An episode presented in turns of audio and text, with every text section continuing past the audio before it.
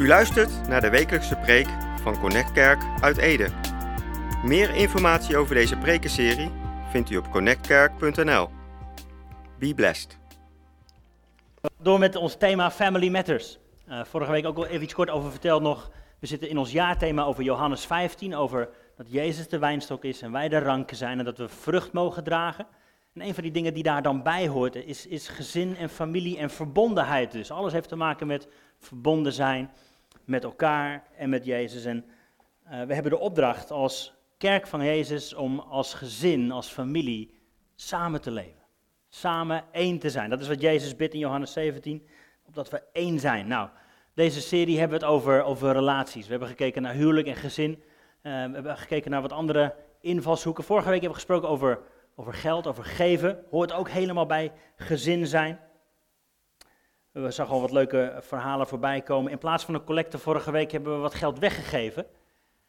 En gezegd tegen mensen, bid er eens over met het geld wat je krijgt. Wat, wat, wat, wat geeft God op je hart? Wat mag je doen? Aan wie mag je het geven? Nou, binnenkort zullen we wel wat, uh, wat verhalen daarvan horen.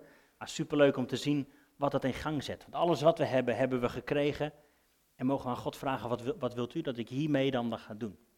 Nou, vandaag gaan we door met een uh, andere invalshoek, wat alles te maken heeft ook met gezin, met familie. En dat heeft te maken met gastvrijheid.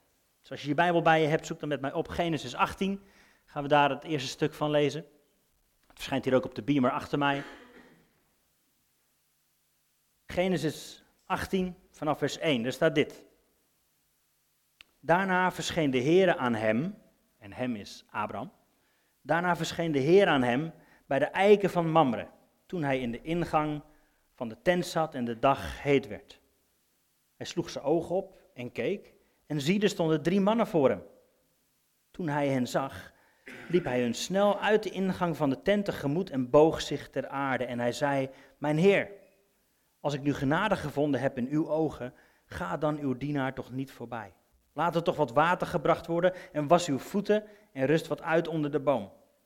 Dan zal ik een stuk brood halen, zodat u op krachten kunt komen. Daarna kunt u verder gaan. Daarom bent u immers bij uw dienaar langsgekomen. En zij zeiden, doe zoals u gesproken hebt. Abraham haastte zich naar de tent, naar Sarah en zei, haasje, kneed drie maten meelbloem en maak er koeken van. Abraham liep snel naar de runderen en nam een kalf dat er mals en goed uitzag en hij gaf het aan de knecht die zich haastte om het te bereiden. Toen nam hij boter en melk en het kalf dat hij bereid had en hij zette het hun voor, terwijl hij bij, de, bij hen onder de boom stond aten zij. Toen zeiden ze tegen hem, waar is Sarah, uw vrouw? En hij zei, zie, ze is in de tent. En hij zei, ik zal over een jaar zeker bij u terugkomen. En zie, dan zal Sarah, uw vrouw, een zoon hebben. Sarah hoorde dat bij de ingang van de tent die achter hem was. Nu waren Abraham en Sarah oud en op dagen gekomen. En het ging Sarah niet meer naar de wijze van de vrouwen. Daarom lachte ze in zichzelf. Zal ik nog liefdesgenot hebben nu ik oud geworden ben en ook mijn Heer oud is? De Heer zei tegen Abraham, waarom heeft Sarah gelachen en gezegd, zou ik ook werkelijk baren nu ik oud geworden ben? Zou er voor de Heer iets te wonderlijk zijn? Op de vastgestelde tijd, over een jaar, zal ik bij u terugkomen en Sarah zal een zoon hebben. Maar Sarah ontkende het en zei, zie, ik heb niet gelachen, want ze was bevreesd. Maar hij zei, nee, u hebt wel gelachen. Nou, even tot hier. Zullen we samen bidden? Heer Jezus, dank u wel voor een tijd in uw aanwezigheid, een tijd in de week die we even apart zetten om opnieuw prioriteit te geven aan wie u bent, aan uw koninkrijk, aan uw waarheid, aan uw werkelijkheid. Dank u wel dat we samen mogen komen in vrede, in een gebouw waar airconditioning is, ook prettig.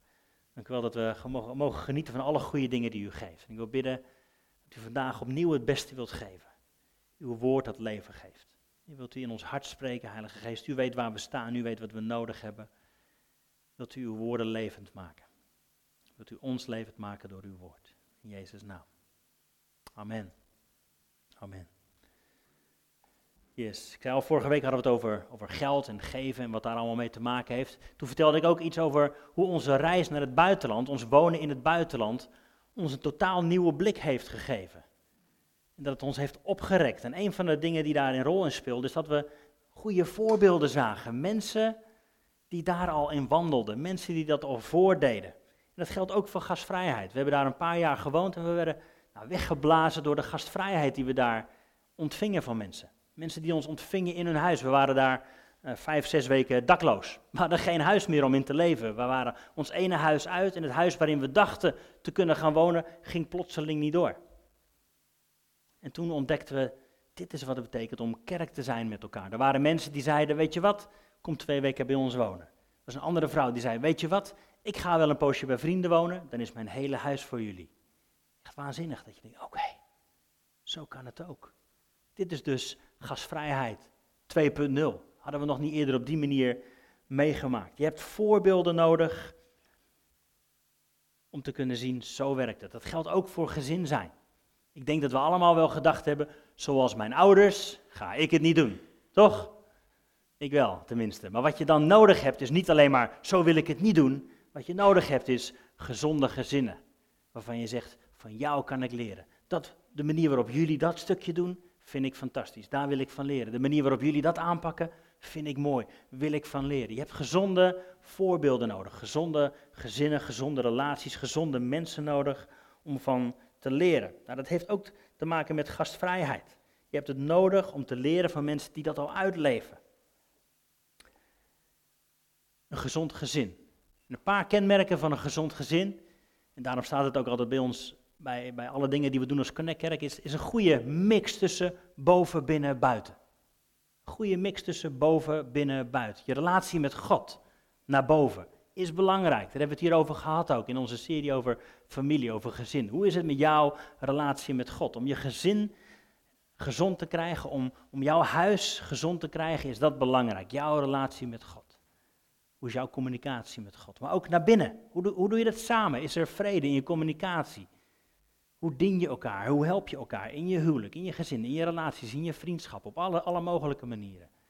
Hoe is dat naar binnen? Maar ook naar buiten. Hoe is jouw relatie naar buiten? En daar gaat het natuurlijk vandaag over. Een gezond gezin heeft dat op orde. Een goede mix tussen boven, binnen en buiten. Dat hoort bij een gezond gezin. En daarom ook dit stuk over gastvrijheid. Want het heeft alles te maken met hoe leef je als een gezin dat op Jezus wil lijken. Dat geldt voor ons als kerk, het geldt voor jou en mij als individu. Daarom gaan we nog een keertje stap voor stap door het eerste stukje van Genesis 18 heen. Dit is natuurlijk een heel bijzonder stuk, waarin God zelf langskomt bij Abraham. In de verte zag hij drie mannen voorbij komen. Maar in de tekst blijkt al, die drie mannen worden eigenlijk aangesproken als één en hij spreekt als God zelf. Heel bijzonder stuk, een ontmoeting met God, zonder dat Abraham het misschien in eerste instantie doorhad. Maar we gaan eventjes beginnen met vers 1, maar gewoon. Daarna verscheen de Heer aan hem, aan Abraham dus, bij de eiken van Mamre, toen hij in de ingang van de tent zat en de dag heet werd. Een paar dingen die te maken hebben met gasvrijheid in deze tekst. Voor mij is dat, hij zat, hij zat bij de ingang van de tent, lezen we. Hij zat niet binnen. Hij was niet ver weg buiten. Hij zat bij de ingang van de tent. Hij zat een beetje tussen binnen en buitenin mooie plek om, om je daar te begeven. Hij zat tussen binnen en buitenin. Hoe zit het bij jou en mij? Zitten we ook tussen binnen en buitenin? Of, zit, of zitten we helemaal binnen, zijn we moeilijk te bereiken? Of zijn we altijd ergens anders mee bezig en zijn we ook moeilijk te bereiken? Hoe, hoe, hoe verhouden wij ons tot andere mensen? Zitten we ook tussen binnen en buiten? Het is misschien een beetje abstract, maar wel leuk om over na te denken. Wat is je basishouding? Zit je binnen? Ben je afgeschermd? Bezig met je eigen belangrijke dingen? Of zit je tussen binnen en buiten en kun je rondkijken? Dat zien we in het volgende vers. Hij sloeg zijn ogen op en keek en zie, er stonden drie mannen voor hem. Hij sloeg zijn ogen op. Hij was opmerkzaam. Vanochtend tijdens het bidden hier voor de dienst. Dat doen we altijd om tien voor tien. Als je het leuk vindt om erbij te zijn, ben je van harte welkom. Was er iemand die zei, ik moet, ik moet denken aan het woordje alert. Zijn we alert op elkaar? Zijn we alert op die ander? Nou, dat hoort hier helemaal bij. Hij sloeg zijn ogen op en hij zag. Hij was opmerkzaam, maar ook hij was intentioneel. Hij had ook gewoon naar beneden kunnen kijken, met zijn eigen potje bezig kunnen zijn. Sudoku'tje maken, weet ik het. Nee, hij was bezig, hij zat tussen binnen en buiten en hij, hij sloeg zijn ogen op. Hij was aan het rondkijken. En toen zag hij iemand. Als hij niet had gekeken, had hij niemand gezien. Ook al waren ze er wel, had hij niet gezien. Hij was intentioneel. Hij keek om zich heen. Hij was opmerkzaam. Belangrijk aspect. Volgende dan. Toen hij hen zag, liep hij hun snel uit de ingang van de tent tegemoet en hij boog zich ter aarde. Valt ook weer op. Hij liep hun tegemoet. Wie nam er als eerste actie? Abraham. Abraham was aan zet. Hij zag ze, dus hij nam actie. Hij riep niet tegen een knecht in dit geval, doet hij straks wel met het eten, maar hij nam actie. En hij nodigde ze uit. Hij liep ze tegemoet. Hij nam het initiatief. Hij zag gasten en hij nam het initiatief. En wat hij dan doet, hij boog zich ter aarde. Wat was zijn houding? Een nederige, dienende houding. Mooi om te zien, hè? Hij nam initiatief, maar hij deed het niet vanuit de hoogte van, hé, wat kom je doen bij mijn huis? Nee, hij nam een nederige houding aan. Vers 3 dan. Hij zei, mijn Heer, als ik nu genade gevonden heb in uw ogen, ga dan uw dienaar toch niet voorbij. Alsjeblieft, ga niet voorbij, want het is mijn eer om u als gast te hebben. Ik heb opgeschreven, gastvrijheid is geen gunst die je aan iemand anders verleent, het is een, een gunst die je ontvangt. Zo ziet Abraham het hier tenminste. Het is voor hem een eer als de mensen bij hem binnenkomen. Ga me niet voorbij, alsjeblieft. Kom binnen. Het is mijn eer, het is mijn gunst. Gaat het verder. En laat er toch wat water gebracht worden. Was uw voeten, rust wat uit onder de boom. Dan zal ik een stuk brood halen en u kunt op krachten komen en verder gaan. Daarom bent u toch langsgekomen. En zij zeiden, doe zoals u gesproken hebt. Wat Abraham hier doet, is hij sluit aan bij de nood of de vraag van zijn gasten. Als ze de weg hadden willen weten, had hij misschien de weg verteld. Maar dat wilden ze niet. Ze hadden behoefte aan brood, aan water, aan rust, aan koelte. Abraham zag wat ze nodig hadden en dat bood hij ze aan. Mooi hè? En daarnaast zie je dat er in één keer een heleboel haast en werk en actie en hard werken is. Er wordt een kalf geslacht, er wordt brood gemaakt, er wordt van alles gedaan om die gast goed te behandelen. Gastvrijheid is gewoon hard werken. Dat is wat Abraham hier laat zien. Het is gewoon ook actie en werk. Dus als je eventjes stilstaat en zo door die versen heen gaat, zit een heleboel in wat wij kunnen leren daarvan, denk ik. Hoe zit het met ons? Zitten wij tussen binnen en buiten? Zijn we opmerkzaam? Zijn we intentioneel? Hebben we onze ogen opgeslagen? Nemen wij initiatief?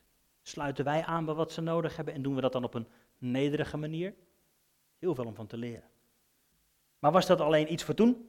Voor de tijd van Abraham? Want ja, zo ging dat nou eenmaal in die tijd, en zeker in die plaats. Ja, iedereen gastvrij, nu ook nog, ja. Maar heeft niks met ons te maken, of zo.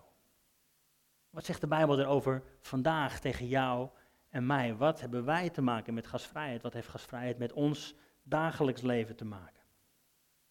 Volgens Jezus is het heel belangrijk. Matthäus 25, misschien kunnen we dat kort doorlezen. Dan gaat het over het laatste oordeel. Altijd een heel eng verhaal, vind ik dit zelf. Over de schapen en de bokken. Dan zal de koning zeggen tegen hen die aan zijn rechterhand zijn: Kom, gezegende van mijn vader. Beërf het koninkrijk dat voor u bestemd is vanaf de grondlegging van de wereld. Want ik had honger en u hebt mij te eten gegeven. Ik had dorst en u hebt mij te drinken gegeven. Ik was een vreemdeling en u hebt mij gastvrij onthaald. Ik was naakt en u hebt me gekleed. Ik was ziek en u hebt me bezocht. Ik was in de gevangenis en u bent bij me gekomen. En de rechtvaardige antwoordde hem, zei, Heer, wanneer heb u uw hongerig gezien en te eten gegeven, of dorstig en te drinken gegeven? Wanneer hebben we u als vreemdeling gezien en gastvrij onthaald, of naakt en hebben u gekleed? Wanneer hebben wij u ziek gezien of in de gevangenis en zijn bij u gekomen? En de koning, Jezus, zal hen antwoorden, voorwaar ik zeg u, voor zover u dit voor een van de geringste van mijn broeders gedaan hebt, hebt u dat voor mij gedaan. Wauw. We hebben het hier niet over een lijstje met geloof je de juiste dingen? Dit gaat eigenlijk heel praktisch over, over doe je de juiste dingen? Ben je gastvrij? Leef je liefde uit? Oeps. We gaan nog wel verder in het Nieuwe Testament. Romeinen schrijft Paulus ook. Laat de liefde ongeveinsd zijn. Oftewel oprecht. Heb een afkeer van het kwade, hou vast aan het goede, heb elkaar hartelijk lief met broederlijke liefde. Ga elkaar voor in eerbetoon, wees niet traag wat uw inzet betreft, maar wees vurig van geest. Dien de Heer, verblijd u in hoop, wees geduldig in verdrukking, volhard in het gebed, wees deelgenoot in de noden van de heiligen en leg u toe op gastvrijheid. Past helemaal in dit rijtje. Natuurlijk, de juiste dingen weten, het juiste beeld hebben van God, het woord lezen is belangrijk, maar leg u ook toe op gastvrijheid. Leef je liefde uit. 1 Timotheus 3, nog zo'n stuk, en het gaat dan specifiek over leiders, maar eigenlijk voor ieder van ons. Dit is een betrouwbaar woord, schrijft Paulus daar. Als iemand verlangen heeft naar het ambt van een opziener, van een leider, dan begeert hij een voortreffelijk werk. Maar een opziener moet onberispelijk zijn. De man van één vrouw beheerst, bezonnen, eerbaar, gastvrij en bekwaam om te onderwijzen. Oftewel, gastvrijheid is een soort van voorwaarde voor leiderschap. 1 Petrus, ook zo'n stukje tekst. Maar heb voor alles vurige liefde voor elkaar, want de liefde zal een menigte van zonden bedekken. Wees gasvrij voor elkaar zonder morren. Heel belangrijk. Hoe zit dat met Connect Kerk? De Bijbel zegt er van alles over. Dit is maar een kleine greep uit heel veel Bijbelteksten die we kunnen lezen om te zien. Gastvrijheid is een deel van Gods hart, is een deel van Gods praktische plan om zijn liefde bekend te maken aan anderen. Hoe zit het met ons? Nou, wat ik altijd leuk vind om te horen als we je gasten ontvangen, als mensen die voor de eerste keer binnenkomen, dan maak even een praatje bij de koffie en dan, hé, hey, hoe vind je het, hoe vond je het? Uh, en wat we bijna altijd terug horen, oh, gastvrij zijn jullie als kerk. Dat vind ik super tof om te horen. En net als Abraham, wij slachten geen kalf dan, maar we zijn wel hard aan het werk op zich. We stonden hier vanochtend al bij tijd, spullen te sjouwen, stoelen klaar te zetten, koffie te zetten. Het welkomteam was al druk in de weer, muziekteam was al aan het oefenen. We zijn hard aan het werk om een atmosfeer te creëren die gastvrij is. Waar mensen binnenkomen en zich gezien voelen. Weten dat ze welkom zijn, daar doen we hard werk voor.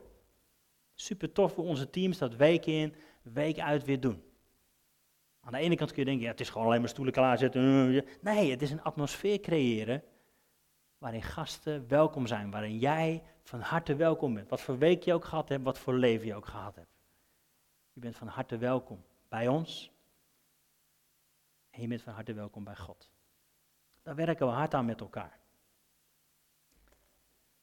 Doe je mee, heb ik gevraagd. Doe je mee. Ik vind het super tof om te zien hoe mensen binnenkomen en die gastvrijheid ontvangen. Heerlijk. Ik hoef even niks. Ik ga zitten, mensen zien naar me om, ik geniet van de koffie.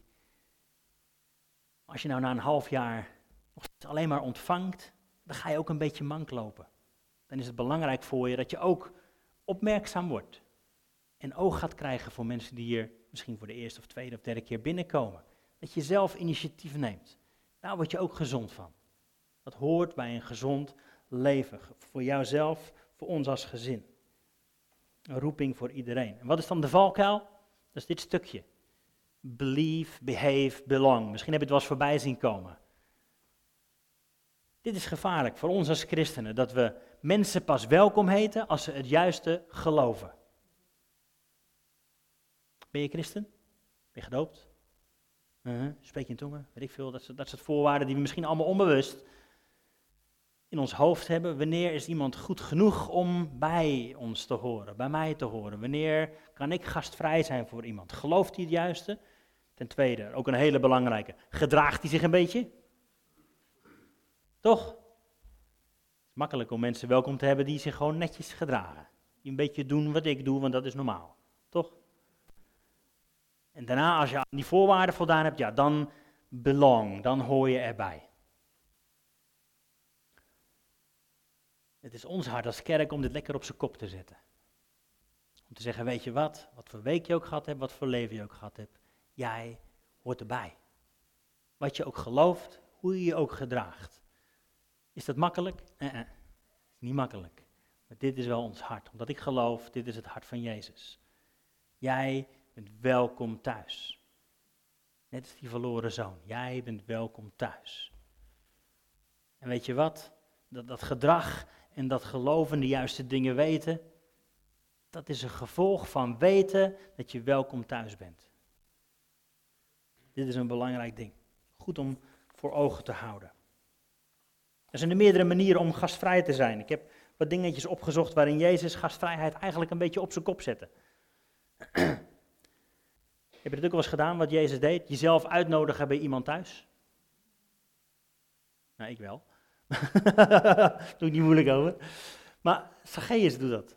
Of merkte dat bij Jezus. Jezus liep langs, hij zag Zacchaeus in de boom en zegt, vandaag eet ik bij jou.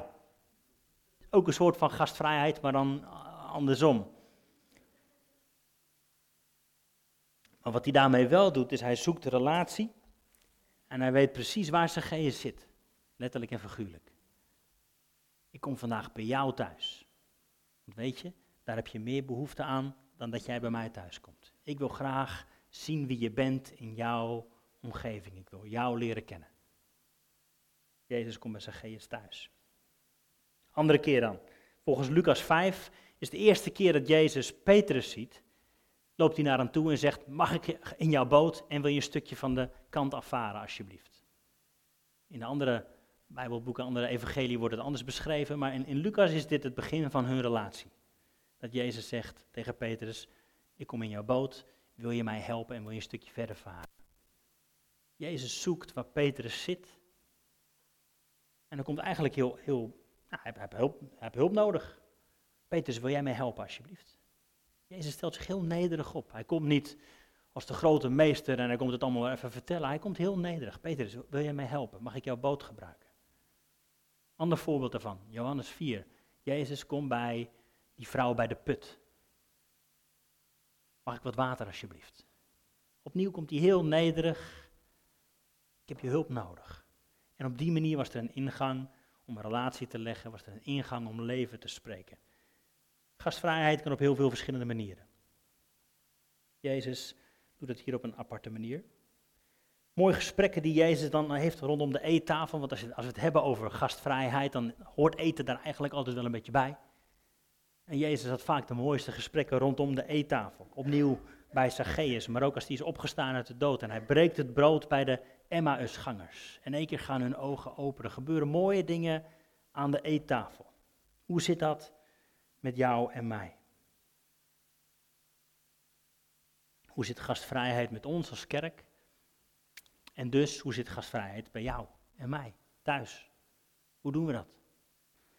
Ik heb een soort van checklist gevonden van dominee Jos Dauma. Ik vond hem erg leuk. Een mooie spiegel die het heel praktisch maakt. Hoe, hoe zit gastvrijheid bij ons? Want ik geloof, nogmaals, net zoals we het hadden vorige week over, over geld en geven en zo. Ik geloof dat gastvrijheid helemaal deel is van het uitleven van het koninkrijk van God. Als we beleiden dat Jezus onze Heer is, Heilige Geest wilt u komen, ja, dan is dit een van de afdelingen in ons leven waarin we Hem ruimte willen geven. Wilt u mij helpen, Jezus, om meer op u te lijken? Wilt u mij helpen om meer gastvrij te zijn? Een soort van checklist gemaakt. Misschien kunnen die erbij pakken. Ik ben geïnteresseerd in de mensen die ik ontmoet. Soms check, soms geen check. Toch? Ik ben geïnteresseerd in de mensen die ik ontmoet. Ontmoet je wel eens mensen? Als in zeg maar zien of echt zien? Hoe loop je rond? Ik ben geïnteresseerd in de mensen die ik ontmoet. Het zijn de leukste mensen om mee te praten, mensen die interesse in jou hebben. We hebben een paar weken geleden hier Maarten en Maaike uitgezegend. Die zijn naar Noorwegen vertrokken. Maar Maarten was zo'n kerel, is nog steeds zo'n kerel. Die is oprecht geïnteresseerd. En je zag dat het mensen aantrok. Iedereen is dol op Maarten. Gewoon omdat hij oprecht geïnteresseerd is in jou ken je misschien ook wel mensen in je buurt die oprecht geïnteresseerd zijn. Wees zo'n figuur. Wees zo'n persoon die oprecht geïnteresseerd is in anderen. Daar begint gastvrijheid. Nummer twee dan. Ik toon persoonlijke belangstelling voor mijn buren en collega's. De meeste mensen hebben buren en collega's. Toch? Doen we dit? Mooi hè? Mooie vraag. Ik toon persoonlijke belangstelling voor mijn buren en collega's. Volgende dan. Als ik iemand ontmoet, geef ik hem of haar een hand en probeer ik de naam te onthouden. Is een lastige. Namen onthouden. Ah, ik ben er meestal na twee seconden vergeten. Ik probeer het wel. dat is niet makkelijk. Hoe doen we dat? Hoe doe je dat hier zondagochtend misschien? Of, of thuis of op je werk of langs het voetbalveld? Als je iemand voor de eerste keer ontmoet. Een hand geven is meer dan alleen een hand geven. Het is oprecht contact maken. Je kijkt iemand even in de ogen aan. Je onthoudt een naam. Daar begint het mee. Ik nodig regelmatig iemand uit voor de koffie of om samen te eten. Dit is alweer een stapje verder. Moet je eerst iemand een hand gegeven hebben misschien. Naam onthouden, wel handig. hoe doen we dat? Ik noemde net dat we een poos in Engeland hebben gewoond en, daar bij die kerk was dit bijna routine. Als je, als je daar naar de kerk ging, dan keek je eigenlijk rond. hey, wie, wie kan ik vandaag uitnodigen om mee te komen lunchen? We hadden van tevoren al wat extra lunch gekocht. Wie is er vandaag hier voor de eerste keer? Vind je het leuk om mee te komen lunchen? Wauw. Zullen we proberen om met elkaar zo'n soort van cultuur te creëren? Dan gaat het niet om hele luxe lunches. Gewoon lekker een broodje, kaas, kopje thee is genoeg. Doen we dit? Hebben we daar ruimte voor? Of zitten we binnen? Zullen we een stapje naar buiten doen? Zullen we tussen binnen en buiten? Hoe, hoe kunnen we dit praktisch maken? hey, vind je het leuk om, om een keer koffie te komen drinken? Misschien moet je dan eerst je huis opruimen. Nou, goede reden om dat ook een keer te doen, toch? Nodigen we wel eens mensen uit voor een maaltijd? Of als je heel cheeky bent, net zoals Jezus, hé, hey, wanneer kom ik bij jou eten? Kom je toch vriendelijk over? Volgende dan. Als ik iemand zie die anders is dan ik, bedenk ik me dat Jezus in deze ander naar me toe komt. Oeh. Iemand die anders is dan ik en die dan toch een stukje van Jezus meedraagt. Bestaat dat? Ja, gelukkig wel. Hoe zien we anderen? Hebben we ons oordeel klaar? Of kijken we door de bril van Jezus?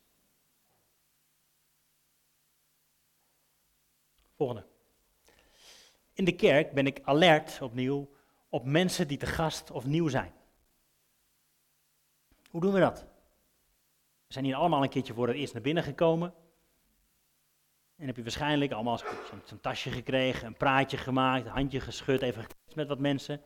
Hoe doe jij dat nu vervolgens dan? Ben jij alert op mensen die, die je nog niet kent? Of ze nou voor de eerste keer zijn of voor de tachtigste keer, maakt niet uit voor mij. Maar loop even naar iemand toe. hey, ken je nog niet? Wat leuk je te zien. Woon je hier in de buurt? Wat je eigenlijk dan niet moet vragen, met een gratis tip. hey, ben je hier nieuw? Niet doen, niet doen. Niet doen. hey, ken je hier al mensen? Woon je in de buurt? We zoeken een ingang, net zoals Abraham dat deed. Waar, zit die ander? Wat heeft hij nodig? Heeft hij het nodig om de weg te weten of heeft hij het nodig om even zijn voeten te wassen? Nou doen we dat niet, niet wekelijks, voeten wassen, maar wat heeft die ander nodig? Even een plek om uit te hijgen en niks te moeten? Of heeft iemand nodig en behoefte aan een stukje discipelschap? Zoek ernaar. Ik vind het belangrijk om in de kerk rekening te houden met mensen die niet bekend zijn met het geloof. Leuke vraag. Volgende. Als ik in de hal van de kerk iemand zie die ik niet ken, stap ik op hem of haar af en maak ik een praatje. Ja, maar ik ben niet zo van uh, dat ik zomaar naar mensen toestap en zo. Oké. Nog niet. maar nogmaals, als je beleidt dat Jezus jouw Heer is, op alle gebieden van je leven mag inspreken, misschien word je dan wel een klein beetje opgerekt op dit vlak. En natuurlijk hoef je niet met iedereen honderd uit te kletsen over van alles en nog wat, maar er is een tijd en een plaats voor jou om de eerste te zijn die initiatief neemt. Een poosje geleden vertelde Johannes dat hier, misschien weet je dat nog. Dat hij iemand buiten op een bankje zag zitten. Daarna ging hij een urenvat spelen met zijn kinderen. En daarna zat die man nog steeds daar alleen op het bankje. En dat Johannes, die dat echt hartstikke spannend vond, vertelde hij. Toen ervaren van ja, volgens mij vraagt God aan mij om er even bij te gaan zitten. Hij heeft toen een uur zitten kletsen met die man. Gewoon luisteren oprecht geïnteresseerd zijn. Wat een cadeau om te geven. Is die man meteen bekeerd of zo? Nee, volgens mij niet. je hebt een fantastisch cadeau gegeven. Je bent eventjes Jezus geweest voor deze persoon. Kan ook op zondagochtend. Even oprecht interesse tonen. Vraag die erbij hoort. Ik leg de verantwoordelijkheid voor een gastvrije sfeer niet alleen bij het welkomsteam. Ja, maar zij hebben blauwe shirtjes aan vandaag, dus ik ben niet in dienst, dus uh, joh. Nee. Ik zei al, iedereen die hier in een team functioneert, is hier in wezen al mee bezig. Het creëren van een atmosfeer waar mensen zich welkom voelen. En wat gebeurt er als je je welkom voelt? Dan gaat je muurtje een beetje naar beneden. Wat gebeurt er als je muurtje een beetje naar beneden is? Komt Jezus binnen. Wat we doen met het creëren van deze atmosfeer waar mensen zich welkom voelen, is een ontmoeting geven met Jezus. Doe je mee? Ook al heb je geen blauw t-shirtje aan, zit je niet in het welkomteam. Het is mijn verlangen, laatste van deze checklist, dat anderen de liefde van God ook leren kennen. Dat ligt er eigenlijk helemaal onder als basis. Is dat jouw en mijn verlangen? Dat wat we zongen, hè? Pour it out, let your love run over, spirit come. Dat is het lied wat eigenlijk beschrijft wat er gebeurde op die Pinksterdag. Dat de Heilige Geest kwam en ze werden vervuld met de Heilige Geest. Ze begonnen te spreken in allerlei talen, zodat mensen van allerlei talen bereikt konden worden. Ik spreek jouw taal niet, jij spreekt mijn taal niet. Jij bereikt weer heel andere mensen dan ik bereik. Je zit op een totaal andere plek, een hele andere persoonlijkheid. En jij bereikt mensen die ik niet kan bereiken en andersom. Is het je verlangen dat iedereen de liefde van God leert kennen? Soms zijn we, zei ik al, helemaal naar binnen gekeerd. Zijn we te druk met ons eigen leven, te druk om, om te overleven. En onze ogen helemaal niet gericht op naar buiten, want dat trekken we even niet. En die tijden kunnen er zijn, dat snap ik. En dat is oké als je daarin zit. Maar onze basishouding mag zijn, hoe kan ik gastvrij zijn naar de mensen om me heen? Hoe kan ik Gods liefde kenbaar maken naar die anderen? Een paar kernwoorden dan, om af te sluiten, die hier helemaal bij horen. Aandacht, nederigheid, dienstbaarheid, vriendelijkheid, oprechtheid, veelkleurigheid, veiligheid, nederigheid, openheid, liefde, beschikbaarheid, respect. En helemaal middenin zit Jezus. Dit zijn woorden die hem beschrijven. Zullen we ons deze woorden eigen maken? Als iemand nou jou of mijn karakter zou beschrijven en dit zouden een paar van de woorden zijn die erbij horen. Come on. Dat niet je verlangen? Dat dit woorden zijn die jou en mij beschrijven? Dat mensen zich thuis voelen bij ons? Dat we als Jezus zijn voor die ander? Dat is wat gastvrijheid is. Afsluiten. En dan gaan we nog uh, tijd nemen voor een lied. Misschien wil je gaan staan alsjeblieft.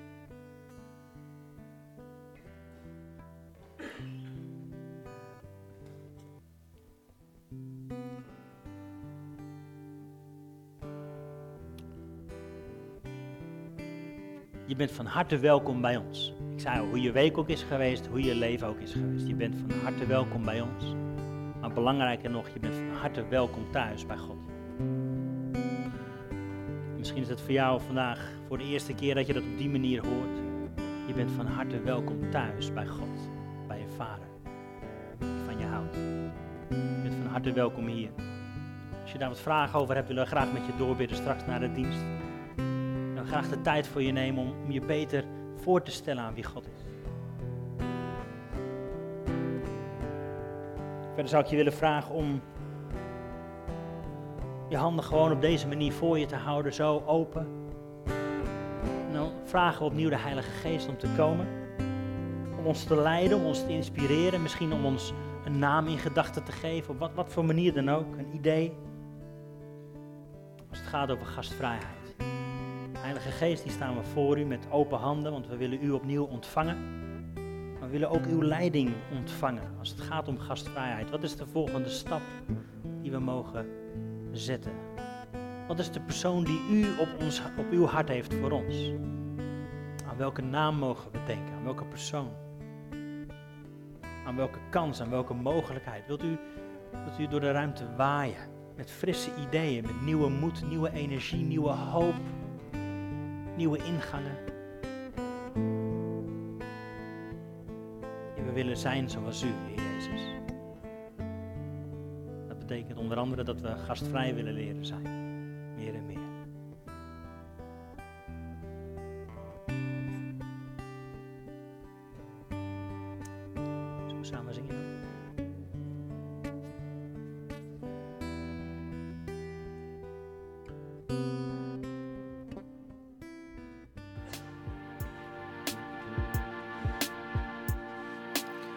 Luisterde naar de wekelijkse preek van Connect Kerk uit Ede. Meer informatie over deze gemeente en alle preken over dit thema vindt u op connectkerk.nl of bezoek onze Facebookpagina. Bedankt voor het luisteren en wees tot zegen.